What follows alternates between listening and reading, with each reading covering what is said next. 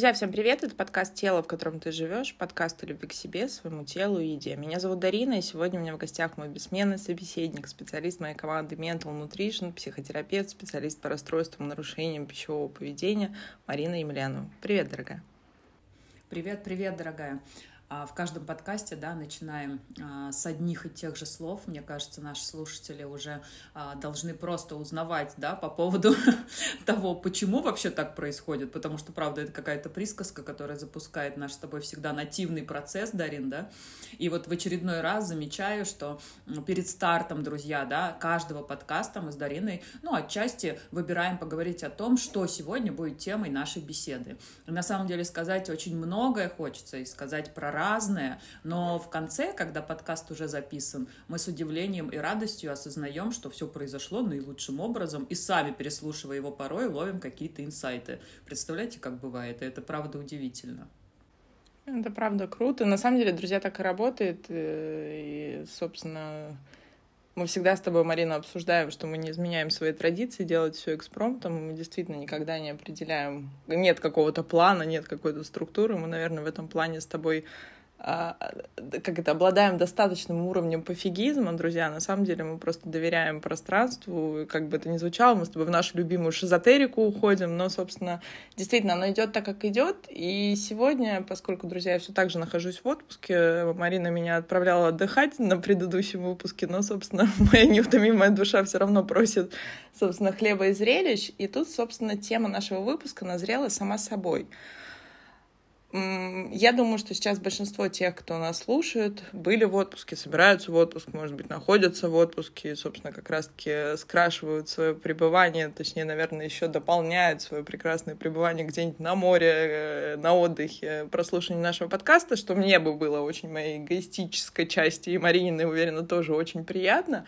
Но в любом случае, друзья, вот пора отпусков — это удивительное время. Вот говорят ли это маленькая жизнь? А отпуск — это такое, когда ты вот гуляешь шальная императрица, и хочется сразу, хочется торт. Друзья, я сейчас рассказываю по себе, потому что я прилетела, неожиданно мне захотелось помимо салата еще съесть какую-то там вкусную пахлаву, выпить вина. Ну, собственно, в вине я никогда себе не отказывала, да, это какой-то, ну, у меня нет в этой части какого-то напряжения, но как будто бы все становится вкуснее, ярче, желание, как-то вот хочется. Ну, то есть это вот действительно история, Марин, и твой подход к психотерапии, нас часто спрашивают, он основывается как раз на наших тех самых эго-состояниях, которые существуют в каждом человеке. Это наш внутренний ребенок, это самое наше «хочу», наш взрослый, наш родитель. И вот, собственно, мне кажется, вот тут мой внутренний ребенок просто сказал, все, можно, много работала, Дарине Валерьевне можно отдыхать. И, собственно, вот это моя как раз-таки рациональная часть, она хоть как-то там тормозит этого внутреннего ребенка, подожди,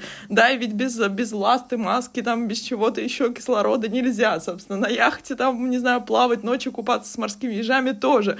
Ну, то есть, друзья, я тут утрирую, мне хотелось, вот мы все делимся на собственных опытах, Поэтому, Марин, давай поговорим сегодня о том, что действительно в нашей жизни очень много соблазнов. И вот раньше мне очень нравилось, мы с тобой как-то обсуждали эту цитату, по-моему, она с времен 16 века, друзья, я не помню, кто ее сказал, но я точно помню, что это про Англию, а как вы понимаете, вся Европа в то время была заражена чумой, голодом, бедностью, различными заболеваниями.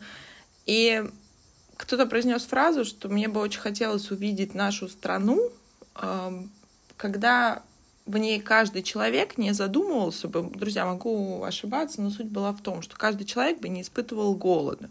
А сейчас мы немножко с вами, друзья, и опять же, я хочу тут немножко, ну, такого, наверное, какой-то лояльности, потому что, безусловно, если взять мир, на текущий момент есть страны, которые до сих пор голодают, в которых нет питьевой воды.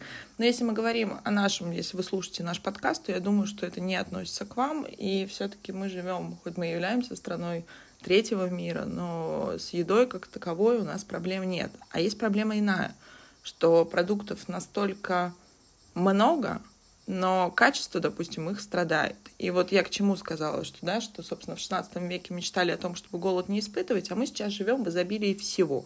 Изобилие еды, изобилие информации, изобилие каких-то триггеров, телефоны, компьютеры, планшеты, чего-то. То есть постоянно идет стимуляция на мозг.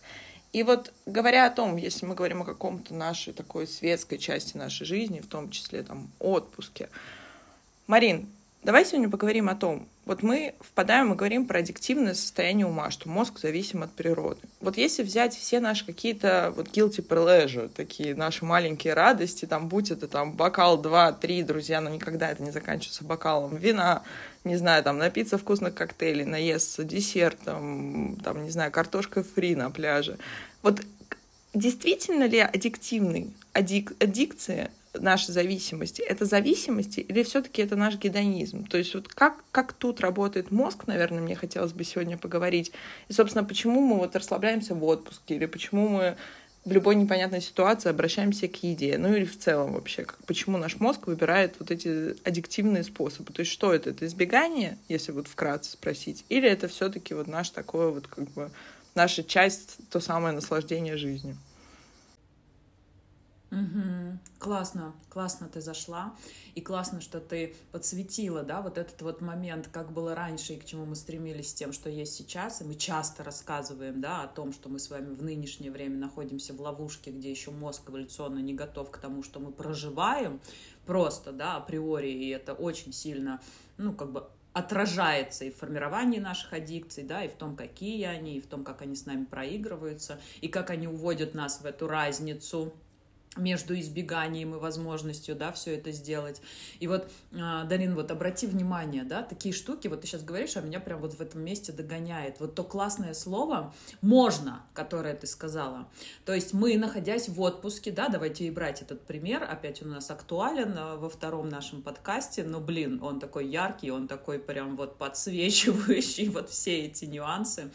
Вот, мне можно, мне можно. Вот представляете раньше, да, ребята, вот тогда, когда наш мозг получал ту самую информацию о дефицитах, о, о страхе остаться без еды, без воды, да, возможности не выжить, насколько он внутри себя формировал необходимость если вдруг что-то находится в доступе, в возможном доступе, да, использовать это для того, чтобы в будущем, не дай бог, если повторится что-то страшного или не будет то, что есть сейчас, э, ну, как бы использовать хоть те запасы, которые на сегодняшний день стали частью нас и то, что происходит у нас с вами сейчас.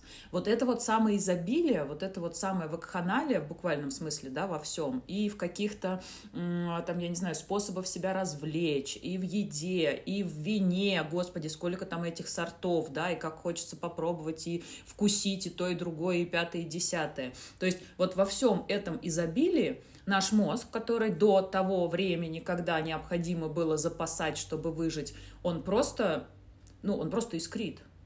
Он просто искрит. И это я сейчас только про уровень мозга говорю, не касаясь как бы психики, да, и наших с вами паттернов поведения, а, ну, как бы способов адаптации к внешней реальности через подстройку под социум и все остальное. Это всего лишь эволюционная схема. Насколько она уже искрит, да, и это является составляющей формирования наших с вами аддикций, опять повторюсь, да, как способов адаптации к внешним реальностям. А если здесь возвращаться к нашей психике, к нашим взаимодействиям внутренним, да, с субличностью между собой, те самые конфликты, которые возникают, и которые мы как психотерапевты, да, основной целью делаем урегулировать, то есть что там происходит? Это в буквальном смысле, когда вокруг можно все, и прямо сейчас в моменте. Начиная от того, что я могу заказать себе домой все, что хочу – и мне не надо запариваться по поводу того, что я буду готовить, искать продукты, да, или еще как-то это доставить в течение 15 минут. Заканчивая тем, что я могу хотеть все, что угодно, и как-то вот странно, если я выберу себя в этом ограничивать. То есть вот эта вот крайность можно, и вот это вот уже наш с вами, да, как формируется РПП, если мы сейчас РПП берем как пример, вот это вот наше с вами э, ну, как бы запрещение себе это делать, учитывая опыт, когда мы позволяли себе все и к чему она нас приводила, да, у кого-то к формированию булимии, у кого-то анорексии, у кого-то там компульсии, да, которые заканчивались тем или иными выборами. Но так или иначе, в этом месте вот то самое можно, оно очень здорово конфликтует с тем самым нельзя. И вот этого можно, я хочу здесь что вот обозначить ярко, его сейчас настолько много, насколько сильно оно пытается быть подавлено нашей с вами рациональной частью. То есть вот эта вот мощь воздействия да, внутреннего, эмоционального на нас и такого прям вот жесткого, что ли, я даже другого слова не могу найти, и при всем при этом, да, искрящий мозг, который эволюционно не готов к тому, что происходит, но оно просто выталкивает, я не знаю, из состояния нормы, что ли, давайте так это назовем. И вот в качестве примера взять там наших родителей, наших бабушек и дедушек, да, почему они сейчас с нами, нам транслируют такую тенденцию. Ну, можно же, когда праздник, ну, можно же, когда в отпуске. Ну, почему бы нам не объесться вот сразу всем здесь и сейчас на том самом, господи, ну, когда мы начали только ездить в Турцию и в Египет, давайте вспомним. Ну вот этот шведский стол, ну это же вообще даже в сказках представить было страшно, а в наших русских это только скатерть-самобранка, которая там находилась на э, игле кощея, да, которая была в яйце там или еще чего-то, как это можно было заполучить? То есть насколько это было сложно, а сейчас можно и что нельзя? То есть вот этот вот диссонанс, да, вот этот вот конфликт, вот это непонимание, причем со всех уровней нашего с вами устройства ментального, оно со всех сторон так или иначе тычет нас в разные бока. И это опять я к чему, Дарин? К тому, что в ловушке мы находимся, в конкретной. И то, что каждый из нас так или иначе, вот как бы это страшно не звучало, ребят, должен сформировать аддикцию, чтобы выжить. Ну, по сути, Марин, да, ты хорошо сказала, собственно, и мне кажется, сразу легализовала, собственно, все, все то сопротивление, которое сейчас поднимается даже у меня, потому что я, собственно, только что с обеда и сразу на подкаст. А если серьезно, друзья, то с вопросом отпуска мы с тобой обсуждали, что это вот вопрос именно ограничений, когда мы держим себя, вот это наши, тот самый родитель, ругающий, стыдящий нас. Друзья, ключевое слово здесь стыд, что ты должен, собственно, ты же тут на здоровом питании, у нас мы где-то демонизируем еду, какая-то у нас плохая, какая-то хорошая, то есть у нас у всех есть свои какие-то правила, да, ну то есть в рам... у кого-то в рамках разумного, у кого-то уже уходим в другое поле, да, и тут уже формируются другие истории, и, собственно, напряжение растет, и, как вы помните, чем сильнее леску натянешь, тем сильнее она ударит, собственно, обратно по попе. Ну, то есть таков закон. Если есть вот ограничения, запреты, ключевое, запреты, не ограничения, всегда будет срыв, он неминуем, и здесь не зависит от ваших каких-то не знаю, параметров в виде силы воли, чего-то еще, мотивации. И вот сейчас я смотрю все эти любимые мои марафоны, и мы с тобой всегда над ними смеемся. Вот это «встань и иди». И, наверное, человеку с клинической депрессией будет, ну, как минимум, наверное, некомфортно, очень грустно в этом месте. А если серьезно, друзья, мне еще хотелось бы, Марин, поднять тему. Ты знаешь, наверное, в вопросе аддикции мне вот сейчас пришло. Как-то начали мы весело с тобой с моего отпуска. А мне хотелось бы поговорить вот мы обращаемся к каким-то вещам, то есть, понятно, мы берем биологию, друзья, и вы знаете, что мы а, адепты биопсихосоциальной модели, да, то есть с каким бы родом, то есть э, с каким бы родом способа адаптации мы не работали, я нарочито говорю твою любимую фразу, и она очень рабочая, она, но она действительно про жизнь, то есть что бы мы ни делали, будь это, не знаю, все, что оканчивается на изм, вот это вот наш способ адаптации. И то, о чем сказала ты, что вы должны были сформировать аддикцию, чтобы выжить. Ну, друзья, ну, потому что по-другому невозможно. Я не знаю, если вы настолько просветлели, то, наверное, вы уже точно находитесь на каком-то другом уровне пищевой цепочки и точно не в этом мире, потому что, как минимум, каждый из нас осознанно проживает эту жизнь с чистого листа и впервые. Ну, как бы все остальное это уже куда на усмотрение Всевышнего или кто во что верит. А если взять вот аддикцию как таковую, да, то есть мы называем, то есть тут идет физиология. Вот с точки зрения физиологии мы с тобой сказали, то есть нейромедиаторы, друзья, если вот сейчас немножко рубрика скучной, скучной лекции, нейромедиаторы, происходит как бы импульс реакции. Соответственно, вот вы съели пирожок, вам стало вкусно. Или, условно говоря, вы съели на море, там, не знаю, свой любимый десерт. Или там первый, второй компот. Ну, и там в той же Турции, Египте, любую страну так все вкусно. Или, я не знаю, итальянскую пиццу на берегу моря, там, или на где-нибудь. Все, у вас цепка пошла. Когда я ем, сижу в Италии, вот в этом месте, мне вкусно, все, мне кайф, я получила хорошо, еще запиваю вином, и рядом там, не знаю, мой любимый там партнер. Все, пошла, пошла цепка. Соответственно, мозг будет уже ассоциировать. Когда вы кофе с сигаретой с утра пьете, у вас уже ассоциация, что если вы пьете кофе, вам нужна сигарета. Это наша физиология, друзья. И давайте себя в этом месте не переоценивать, что мы с вами все такие действительно, вот я буду, наверное, каждый раз это как-то все так опускать на уровень эволюции. Так работает мозг. Так формируется физическая зависимость, так формируется тяга. Это с одной стороны. Если мы говорим с тобой про психологию, мне интересно, чтобы мы с тобой обсудили вопрос. Вот многие говорят, допустим, там, ты сказала, там, миллионы видов, там, сотни видов вина, и действительно есть ценители, и действительно, друзья, ну, то есть вы должны понимать, что там сотни тысяч за бутылку, ну, как бы, если бы это не было действительно каким-то другим уровнем гедонизма, наверное, все-таки эстетики какой-то, вот как-то искусство, то, наверное, бы это столько не стоило, потому что, напомню, ценой все, что существует в нашем мире, наделяем мы сами, то есть то, что у нас есть. Вот есть вариант, что я говорю, что, к примеру, там, я не знаю, я люблю вино, я люблю вкусно поесть, это вот мой способ наслаждения, это мой такой гедонизм, я так проживаю жизнь. И звучит оно очень красиво, что, условно говоря, я вот живу такой изобильной жизнью, или как там в этих во всех модных историях говорят, что-то такое. А есть с другой стороны, вот если копнуть чуть глубже, и это мы говорим с тобой про психологию, это мой способ избегания. Это мой способ избегания неприятных чувств, Потому что, друзья, опять же, возвращаемся вот туда, на базовый уровень физиологии. Есть сцепка, что когда я пью вино, условно говоря, я пью его в Италии, у меня где-то хорошо, или я пью шампанское, там, игристое с подругами, у меня так все весело, все так классно. И получается потом по инерции, когда что-то происходит, я иду к подругам, а может, я уже иду одна, и пью это игристое там, или там вино, или что-то другое, и мне хочется получить ту же реакцию, которую я получала до этого. А тут происходят две вещи. С одной стороны появляется толерантность, и мне уже нужно больше. А с другой стороны происходит разочарование. То есть как будто бы этого удовольствия не происходит. Это, друзья, собственно, закон, что, условно говоря, первая съеденная конфета, она всегда вкуснее, чем 15 25 и 47 То же самое, там, курильщики знают, сигареты, что утренняя она самая вкусная.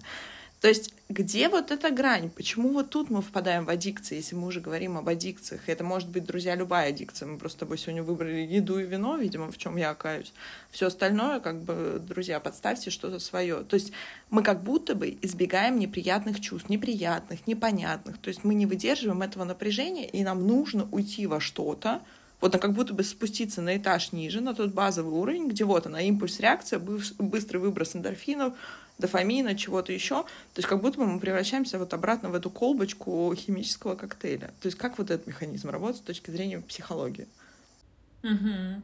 Угу. И ты на самом деле сейчас хорошо объяснила вот именно, да, вторую ступень после того, как я сказала об этих вот импульсах, об этих взрывах и о том, что мы просто не выдерживаем, да, в тех реалиях, в которых живем, и почему здесь аддикция становится для нас способом спасения, ты как бы в этом месте а, очень здорово подрезюмировала, да, то, что я хотела а, донести до наших слушателей. И да, на самом деле здесь что происходит? А, происходит то, что как будто бы, как будто бы в аддикции возникает необходимость. То есть очень часто, да, Дарин, не дашь мне соврать, потому что ты всегда а, участвуешь во всех процессах, которые проходят внутри центра, и для того, чтобы оценить, да, и для того, чтобы понять, как это все происходит, ну и вообще, в принципе, чтобы быть в курсе, как работают специалисты. То есть вот тогда, когда мы касаемся а, вот этих вот моментов, связанных с пониманием, что в аддикции есть ценность, а, иногда, как будто бы, если мы отдельно будем про это говорить, это звучит дико да, но вот сам факт того, когда мы понимаем, что благодаря нашей аддикции мы вот этот вот уровень своего внутреннего, друзья, сейчас важное слово скажу, неосознанного и непонятного напряжения запаковываем что-то понятное и внешнее. И в данном случае это, например, да, моя зависимость от еды. То есть давайте я тоже на своем примере в этом месте расскажу, чтобы было красочно и понятно. Тогда, когда? Я не понимала, как жить внутри семьи, где у мамы психические отклонения, о которых я еще не знала и не могла понять как ребенок, да, у папы алкоголизм и куча вот этих вот непонятных эмоций, разных состояний, процессов и опытов, я должна как, как ребенок ну, как бы научиться выживать в этих условиях, мне нужен был какой-то способ, который вот это непонятное напряжение сместит на какое-то более-менее для меня понятное.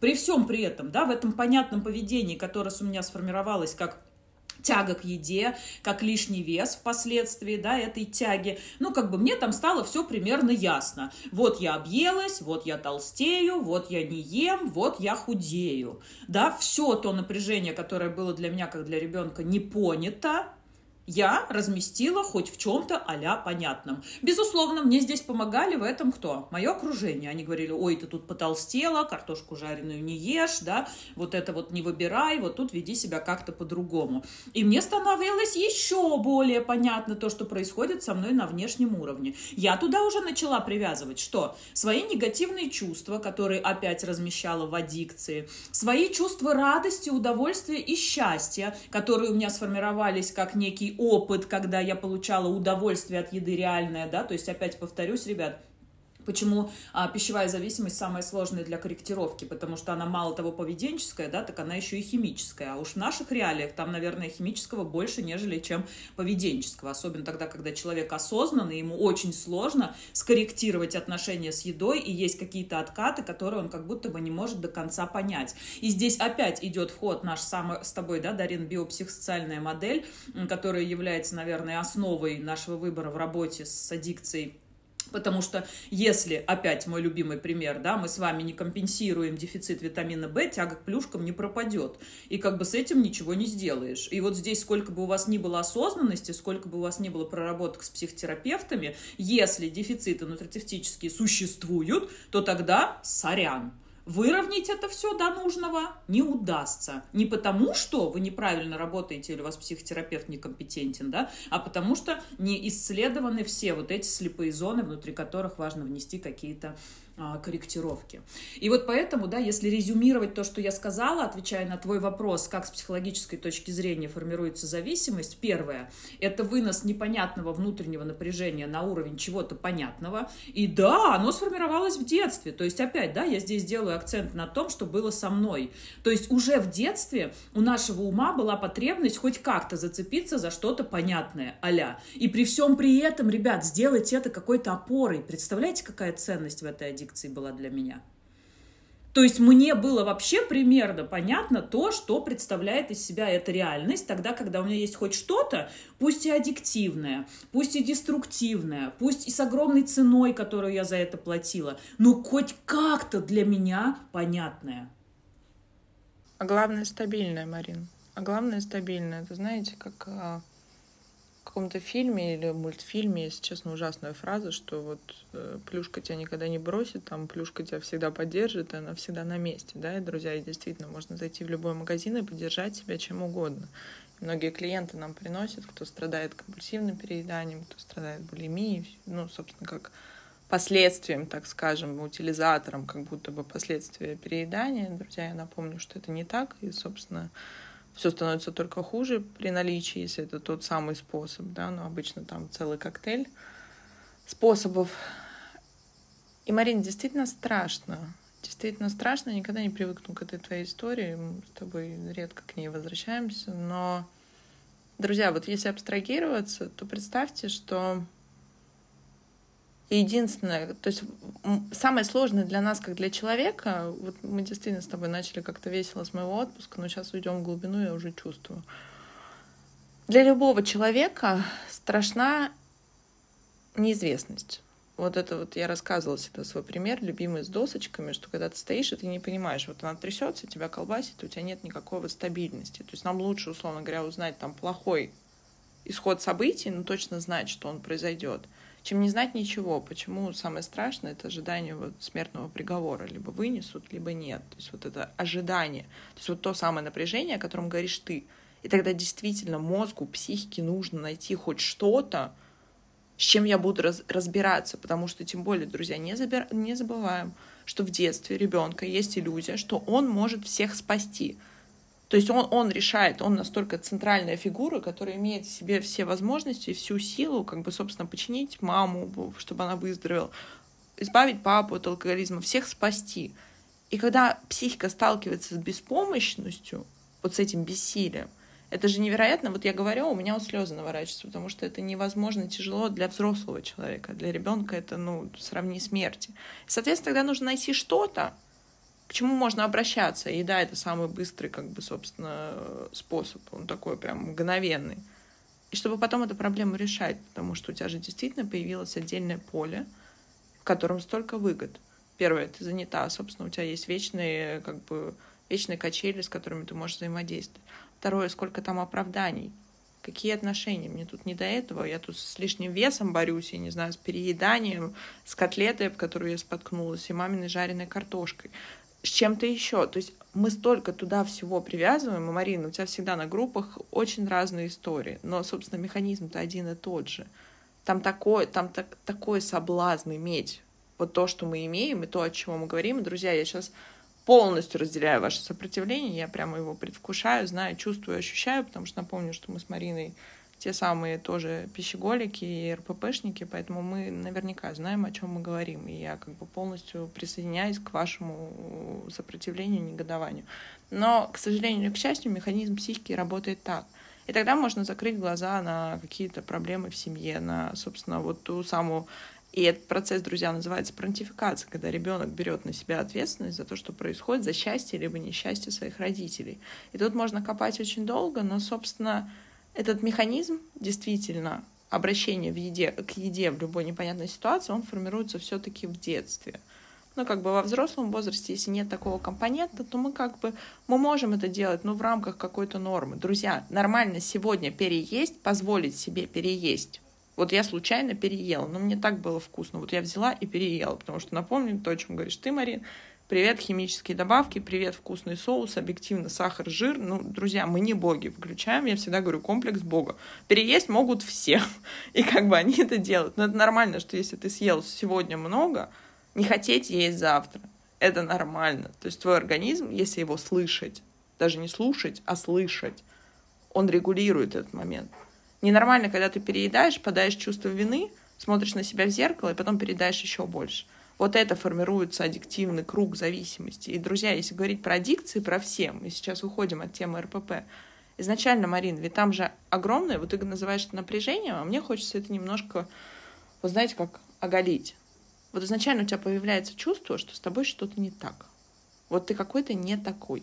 Ты не до. Не до относительно, не знаю, старшего брата или сестры, относительно, не знаю, девочки из соцсетей, относительно там новой девушки, молодого человека, который тебя бросил из-за того, что у тебя там нога 39 размера, а не 35 или что-то такое. Друзья, я набрасываю просто то, что мне может прийти, под, примерьте свое. Но здесь есть стойкое ощущение, что ты какой-то не до. Это невыносимые чувства. Они действительно очень сложно переживаемые. Друзья, стыд, вина, страх, злость. Мы не любим испытывать такие чувства, потому что, еще раз, вот у нас есть третий, мы говорим с вами биопсихосоциальный подход. Есть еще социальный аспект, что в социуме рассказывают, хорошие девочки делают так, мальчики у нас не плачут, мальчики должны быть какие-то такие, кто-то должен быть, мы все кому-то должны. И, как вы понимаете, это идет из той самой взрослой части, из того самого внутреннего родителя, который обычно критикует, который ругает, который говорит, что ты не в порядке беги, стремись дальше, что-то еще. И зачастую, собственно, те самые арторексики, которые к нам с тобой приходят, да и булимики, да и все остальные, собственно, борющиеся со своим весом, никогда не добивающиеся результата. И когда мы с тобой спрашиваем, а в чем выгода, а потом находится, друзья, вот сейчас прислушайтесь к этой фразе, что если я вдруг приду к результату, ведь я остановлюсь. Ведь я тогда пришла, и остается вот это пустое пространство — а пусто место, святое место пусто не бывает, друзья, туда придет колоссальный страх, что я сейчас это потеряю. Что я сейчас это потеряю, я расслаблюсь, и тогда что-то закончится. И тогда мне нужно бегать, как белка в колесе, и чтобы этот круг был порочным. И вот, собственно, так и рождается наша зависимость. Мы ощущаем себя по каким-то либо причинам. Друзья, здесь нет универсальной причины. У кого-то это действительно чей-то неудачный комментарий, и все, у нас сформировалась связка, что там, чтобы быть красивой или чтобы быть любимой, нужно быть какой-то. И это наша любимая тема, особенно женская. Друзья, говорю на русском языке. Докопаться до тела и воевать, собственно, с ним. И именно в формулировке воевать. И вот там пойдут все, все собственно, методы, любой метод хорош, в кавычках. А дальше происходит, нам нужно избежать этого как-то состояния, нам нужно как-то утилизировать эти чувства, потому что они действительно они невыносимы, им тяжело. И это то, о чем сказала ты, Марин, что я, я понимала, как жить в этой семье, как жить... Я не понимала, соответственно, друзья, вы должны понимать, что в семьях, где есть аддикция, это всегда нестабильное поведение, это всегда нестабильные родители. То есть взрослая фигура, родительская фигура, она неустойчивая абсолютно. И тогда психика ребенка должна найти что-то, что будет, как я сказала, ее удерживать. И дальше, соответственно, ты выбираешь способ, и это, друзья, аддикция, поэтому она и аддикция — который тебе утилизирует эти чувства, заглушит хотя бы на минуту, хотя бы на час. А представьте, если мы получаем вопрос еды, ну съели вы плюшку вкусную, твои любимые, ты всегда про плюшки нам рекламируешь. Да это же такой кайф. Да ты же забыл вообще про все, просто получил удовольствие. Но есть побочные действия. Приходит стыд. Сразу же, собственно, как ты проглотил, точку выбора сделал, вот эту минуту, пока ты жевал, еще тебе было хорошо, а дальше пришел стыд. И вот так вот накручивается. И вспоминаем мое любимое произведение, помните «Маленький принц» Экзипери? Алкоголик. Почему ты алкоголик? Почему ты пьешь? Потому что мне очень стыдно. А почему тебе стыдно? Потому что я пью. Вот, собственно, и вот так дальше формируется. То есть появляется резистентность, нам нужно больше этого вещества, что бы это ни было, друзья, сигареты, алкоголь, что-то еще. И вот тогда Марин, исходя из этого, то есть мы говорим действительно о таких глубинных вещах. Но, собственно, все, что объединяет аддикции, это наш травмированный внутренний ребенок. Все такие, который некомфортно себя чувствует в этом мире. Друзья, спойлер — те самые плохие чувства, которые вы называете плохими, это неотъемлемая часть жизни. Нам все равно с вами ее проживать. И мы с тобой говорили как-то в выпуске про тревожно-депрессивное расстройство. Почему появляется тревога и депрессия? Да потому что, друзья, мы с вами избегаем жизнь. Собственно, а это естественный наш эволюционный механизм. Тревога, если бы не было, друзья, тревоги, мы бы с вами точно бы не были вот в этом действительно мире каких-то удивительных чудес, мы бы просто не выжили. Ну, как бы, собственно, последний бы там умер от голода, либо его мама бы там, я не знаю, заколол, либо тигр съел. Потому что тревога — маркер того, что что-то идет не так. Депрессия — то же самое. Депрессивный эпизод, если мы отложим как бы момент того, что есть генетическая предрасположенность, она безусловно есть, то есть это именно нейромедиаторная система, дофаминовая система, выработка серотонина и все что угодно, как бы именно с точки зрения физиологии.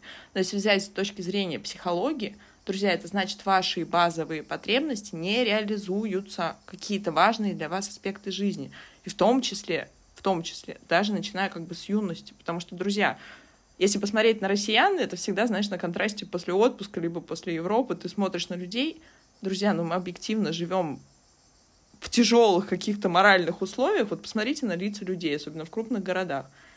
И многие годами ходят с депрессией, они даже не знают, то есть это часть нормы, это норма жизни. Ты так себя ощущаешь, и это твое состояние. И, соответственно, тогда, исходя из этого, вот мы эти чувства, Марин, должны куда-то утилизировать. Появляется аддикция — если приходить к началу, то это работа с внутренним ребенком. Вот как, с чего здесь вообще начинать? То есть как я могу реально понять, вот если ключевое, друзья, вот мой к тебе, Марин, вопрос. Где эта грань, где я просто получаю наслаждение, не знаю, от бокала, да фиг с ним, двух-трех вина, вот условно говоря, от вкусного десерта, а там, не знаю, от классного стейка. И вот я вижу какую-то в этом эстетику, и у меня нет никакого конфликта. То есть, друзья, я задаю этот вопрос не случайно, чтобы вы не сказали, что мы с Мариной тут какие-то адепты вообще, не знаю, отказа от всего, собственно, мы такие должны быть чистые. Нет, друзья. Нет, если вам весело, собственно, я всегда говорю только одно, нельзя пить, когда грустно, потому что вот там точно формируется аддикция. Все остальное как бы, ну, на усмотрение. Или там с едой что-то. Или с сигаретами, вот там, не знаю, под бокал там выкурить сигарету. Это все-таки про аддикцию, или это про все-таки про нашу часть жизни, и мы как бы таким образом потруниваем мозг. И если брать в вопросах, соответственно, аддикции, то с чего там начинает работать? Да, очень много. Очень много у меня мыслей возникало, пока ты говорила как-то хотелось и ту, и эту, и другую, и третью озвучить. Мне кажется, у нас скоро подкасты будут на 6 часов, наверное, для того, чтобы сказать все, что хочется, да, и обозначить вот эти вот важные моменты. А, но все-таки, знаешь, возвращаясь, Дарин, правда, да, к ребенку, к нашему внутреннему ребенку, ребенку, у которого не закрыто огромное количество базовых а, потребностей, и это все-таки наша эмоциональная часть, и здесь я непосредственно говорю, да, о потребностях эмоциональных, и в первую очередь, да, даже элементарном внимании к самой себе, не в борьбе, ребятки, а во внимании. И вот почему я ну просто, я, наверное, а, вообще в этом месте такой, я не знаю, злостный, да, персонаж, который топит просто, буквально, извиняюсь за сленг, но даже другие слова не идут, за то, что нельзя с этим бороться, никогда вы это не победите.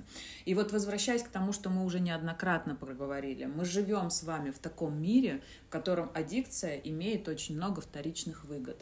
И вот если мы с вами не будем разбираться в том, в чем это вторичная выгода, каким образом эту вторичную выгоду можно еще закрывать по-другому, мы никогда с вами не выйдем из этого замкнутого круга. И вот эта вот важность, которая формировалась у нас да, на базе дефицитов по именно потребностям нашим, да, а вот эта вот ценность этой аддикции в том виде, которая спасает нас от этого внутреннего напряжения. Вот в буквальном смысле, ребят, да, вот когда вы идете с этим бороться, когда вам надо это победить, что вы делаете? Вы отнимаете у себя единственный способ адаптации к внешней реальности, не имея никаких других. Как вы думаете, ваша психика отдаст вам этот способ, когда она не знает, как выживать по-другому? Ну вот просто представьте, да, вот у нас есть классная техника, которую мы в группе проводим, и она, несмотря на свою простоту, простоту так классно дает возможность клиенту увидеть, да, в чем суть, вот как раз-таки того, что я проговариваю. Когда мы делаем этот элементарный, да, торц самооценки. Когда мы рассматриваем наши сферы жизни, наверняка, ребят, вы у нас все мега осознанные, давным-давно уже находящиеся в саморазвитии, однозначно где-то вы ее проходили, может быть, по бизнесу, да, может быть, в каких-то психотерапевтических программах, но так или иначе у нас есть сферы жизни, да, это то, что включает в себя и наши ценности, и наши представления о том, какой должна быть жизнь, и все то, что, а, ну, вот эти вот спектры, да, важные заполняет. И вот представляете, вот девочки мне рисуют, что вот в этом торте самооценки сфера вес, еда и отношения с телом, например, занимает 50%. И внутри этого размещаются в буквальном смысле, да, все ваши ценности, а, все ваши возможности, способы, я не знаю, и опоры те самые, Дарин, про которые мы говорили, да, и стабильность та самая, которую мы осознаем. То есть 50% всей нашей жизни сосредоточены в этой сфере. И вы идете с ней бороться, отказываться от этого, всяческим образом убирать ее из своей реальности. А что вы туда разместите-то? А что будет тем, что включало в себя ваша аддикция.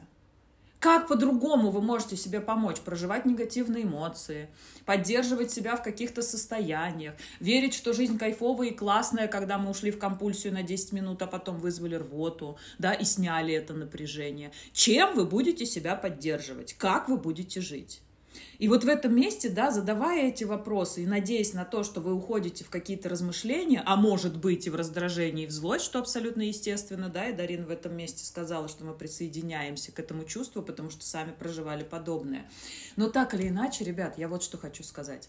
До тех пор, пока это не будет исследовано, пока мы не изучим с вами причинно-следственную связь того, почему аддикция появилась, в чем ее вторичные выгоды, не признаем факт того, что мы должны принять себя с этим способом и попытаться себе помочь из сострадания, из сочувствия, из желания позаботиться, дать себе альтернативные варианты, обозначить в них ценность через опыт проживания этих новых подходов. Ничего у нас с вами не получится, если мы не выберем это сделать. И если вдруг мы это выбрать сделать не выбираем и осознаем, что нам не удается победить зависимость, то тогда кому и какие претензии. В ней просто остается острая потребность. И тогда стоит отстать от себя и смириться с тем, что есть, потому что это не вы какие-то, и не вам силы воли не хватает. Это просто ваш мозг о вас заботится. Если сказать прям вот такой вот банальный, да, может быть, очень туповатой и глупой фразой. Но так и есть, ребят.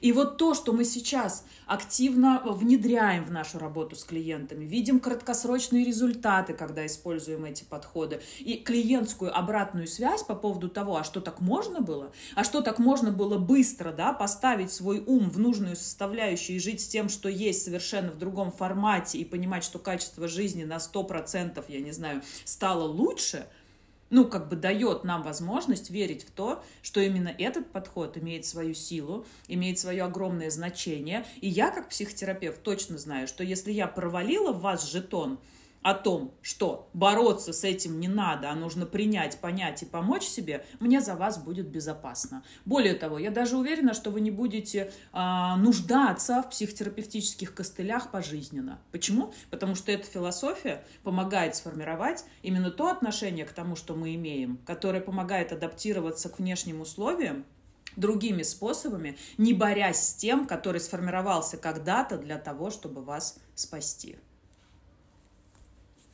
Мощно, ты знаешь, если честно. И ты вот сказала, что если я как будто бы не выбираю, там не могу победить, да, эту зависимость, тогда отстать от себя. Друзья, и мне вспомнился случай, примерьте на себя. В вопросах любой аддикции, в, в, даже не аддикции, знаете, аддикция это очень так как-то по-серьезному звучит, что-то из области пси психиатрии, наркологии, там каждый подставьте свое, знаете, у кого, у кого куда направленность наверное, в этом способе адаптации, потому что я все-таки считаю, что аддикция по большей своей части, если брать оттуда физиологический компонент, да, то есть кто-то из нас более аддиктивен, кто-то менее аддиктивен. Вот я, собственно, судя по моему генетическому тесту, должна западать на все, что, собственно, как-то красиво мелькает, горит, не знаю, съедобно, э, питка и все остальное. И, безусловно, у меня есть свои какие-то вот привязанности, но, собственно, мне кажется, ты знаешь, Марин, это норма, если нет той самой эм, эгосинтонности, вот эта норма, пока тебя это не волнует, пока ты не плачешь, пока цена не становится слишком высока. И правда нет ничего такого, что не, не стоит впадать в панику, если вы там как-то вечером с девчонками там где-то танцевали в клубе. Это прекрасно, друзья. Вообще это жизнь, она только так и проживается, когда вы ощущаете всю палитру эмоций. Только не только вот эта попытка, знаете, к абсолютному счастью. У нас просто сейчас действительно в 21 веке, Марин, ты знаешь, эмоциональный тренд на какое-то абсолютное счастье. Вот на успешный успех и на абсолютное счастье. И только поэтому, друзья, у нас как бы, ну так невзначай, каждый шестой человек страдает от депрессии в мире. И свыше миллиона людей в мире за год оканчивают жизнь самоубийством. Но это так, если, между прочим, про вот ту реальную жизнь, которая случается с каждым из нас. Но при этом мы все говорим, вставай, беги, лети, значит, там все должны быть Илонами Масками, запускать свою ракету и что-то еще. Я ни в коем случае не умоляю. Но каждому по потребностям, каждому по возможностям, друзья. И для вас может быть свое счастье, для вас может быть свой комфорт. Но жизнь, она проживается действительно каждый день, и она в мелочах. Я недавно делилась краски с отпуска, что вот если применять на себя, Марин, слово «больше никогда». И вот действительно, друзья, если задуматься, вот каждый момент мы с тобой записываем, мы больше никогда так с тобой не запишем. Мы точно больше никогда не будет этого времени, мы не будем в том возрасте, не будем одеты так, как мы одеты. Все то же самое можно разыграть, друзья. Это, знаете, как фотографии спустя 20 лет делают, такие же, как там, типа, э, ретро такое, назад, назад в прошлое. Но, собственно, такого же реально не будет. И вот когда ты себе говоришь, я больше никогда, то как будто бы вот вкус жизни и остринка-то, она ощущается, знаете, резкость добавляется. И вот вопросок, мне кажется, Марин, самый честный вопрос, который нужно задать себе. Вот мы начали подкаст, там, условно говоря, аддикции наши, это все таки там гедонизм, или это вот уже что-то такое, избегание эмоций?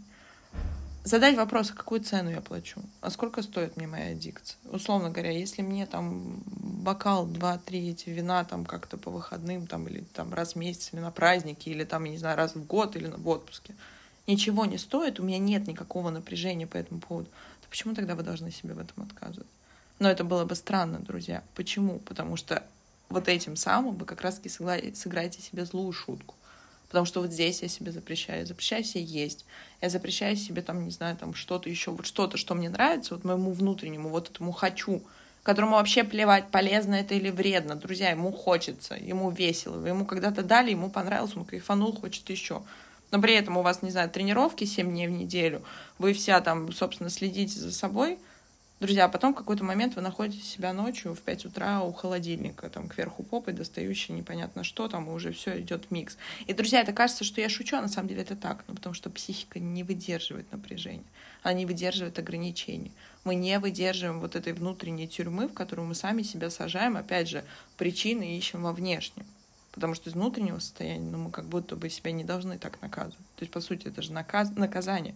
Потому что когда мы из любви к себе делаем, то, о которой ты говоришь, и, друзья, это как бы модно не звучало, то там нет такого напряжения. Там есть слово, но пока так, я над этим работаю. И это как раз то, про что сказала ты, что мы не боремся, мы принимаем, и мы дальше думаем, что с этим делать. Это говоря о цене, собственно. И тогда, друзья, логическим образом, если приходит понимание, что цена слишком высока, у этой же аддикции – Условно говоря, там плюсы и минусы. Кто больше рациональный, друзья, напишите себе плюсы и минусы. Тогда я ищу способ, если уже мне уже так дорого, мне уже так невыгодно. И вопрос-то в том, что зачастую, друзья, мы просто не знаем с вами других способов. И вот, условно говоря, даже клиенты наши приносят, что у меня выросло напряжение, там, или там же базовая лекситимия, мы просто очень много выпусков, вы уже нас избаловали с Мариной, мы, нам уже кажется, что вы знаете все, собственно, и пора уже дипломы выдавать прослушивающим наши подкасты, потому что действительно это так. Растет напряжение, со мной что-то происходит, я испытываю какие-то чувства. Но я не могу даже их осознать, но я чувствую дискомфорт. И это дискомфорт, который я не могу внутри выдержать. Мне просто проще дойти молча, там, не знаю, взять, налить себе виски, или открыть холодильник и съесть еды, или пойти там, не знаю, посмотреть телевизор, только чтобы это заглушить. Но, друзья, напомню, эмоции никуда не деваются. Они появляются сами по себе. Они должны иметь место, мое ненавистное слово, экологичного выхода. По-другому не могу сказать. Иначе не накапливаются, и привет, панические атаки, это в лучшем случае. А в худшем, как минимум, ваш организм все равно найдет способ, во что вас свалить, чтобы у вас было, во-первых, а, то, о чем мы с тобой говорили, то, с чем бороться, чтобы отвлечь себя, собственно, от всей, всей той реальной жизни, которая с вами происходит. А второе, чтобы вам, собственно, уравновесить то состояние. То есть, если вы не хотите испытывать, смотреть на всю ту жизнь, это же нужно за нее ответственность брать. Вот возьмите ответственность за эту область. И очень часто мы воюем с телом, только чтобы не смотреть туда там, где есть еще другая сфера, это то, о чем сказала ты, про 50% само, торта самооценки. А помимо этого еще, друзья, есть здоровье, работа, семья, хобби, какие-то мои увлечения. А по факту оказывается, что там ничего за этим-то и нет. Да, да, Дарин. И здесь, знаешь, прям такое многоточие.